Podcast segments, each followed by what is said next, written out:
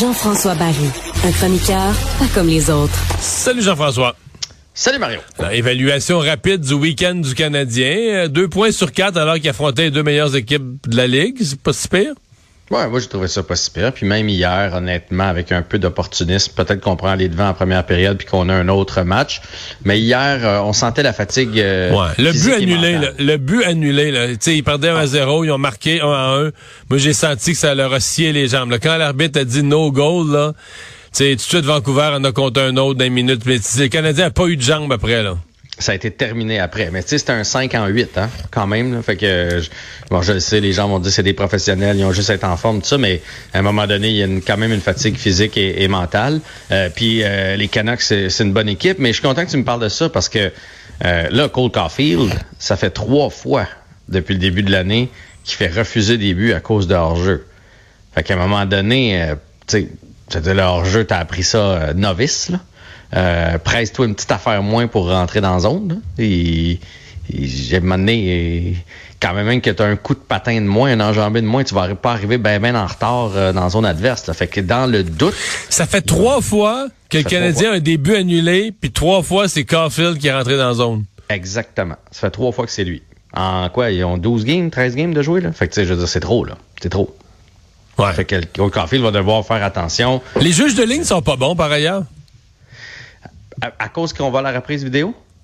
Ben non, à cause qu'à la reprise vidéo, on voit leur jeu très clairement, puis ils l'ont pas vu, excuse-moi. c'est du quoi, Mario? J'en ai parlé avec Alexandre la semaine dernière, Alexandre Dubé dans l'émission du matin. C'est que moi, je pense que c'est la nature humaine. Je pense qu'il commence à se fier sur la reprise vidéo. Fait que dans le doute, ou quand c'est Il laisse jouer. Il laisse jouer, puis ils se disent, au pire, s'il arrive de quoi, après, on ira voir en haut. Mais il faut faire attention, pour, à mon avis, pour pas tomber dans cette espèce de, de laxisme. Oui, parce que tu changes le déroulement du match. Par exemple, si leur jeu avait été. Hier soir, je pense que si leur jeu avait été appelé, on aurait arrêté le jeu. Ça aurait été moins pire sur le moral du Canadien.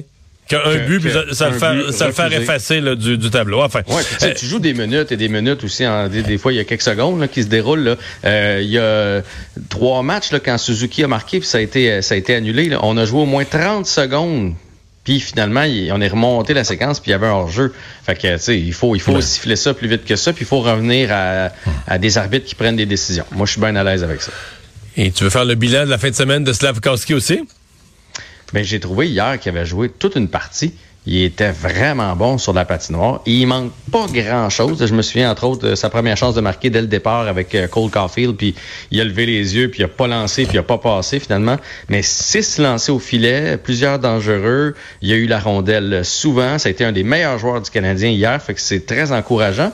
Puis si on peut le comparer à quelqu'un, euh, Alexis Lafrenière est rendu à sept buts cette année. Là. Hier, il a donné la victoire aux Rangers avec deux buts, plus un but en tir de barrage. Puis souviens-toi, là, il y a deux mois, même pas deux mois, là, on disait, euh, les journalistes de New York disaient que c'était un flop, puis qu'il y avait l'air d'un joueur euh, invité, non pas d'un premier choix. Alors, soyons patients. Tu veux me parler d'un article euh, sur... que, c'est toujours facile de réécrire l'histoire, mais qu'est-ce qui serait arrivé si Hughes, l'actuel directeur gérant du Canadien, était arrivé un an plus tôt? Oui, c'est sur le site de TVA Sport et du Journal de Montréal. C'est Jean-Nicolas Blanchet qui signe ça. Puis moi, j'aime pas trop ça jouer à ça parce que c'est facile, mais je trouve que cette fois-là, c'est bien écrit, bien pensé. Et c'est de dire, si Kent Hughes est arrivé un an plus tôt, donc si Marc Bergevin avait pas eu les coups d'éfrange pour faire toutes sortes de signatures dans la dernière année, et moi, j'inclurais là-dedans, puis il en parle un peu, le mirage de la finale de la Coupe Stanley, Mario.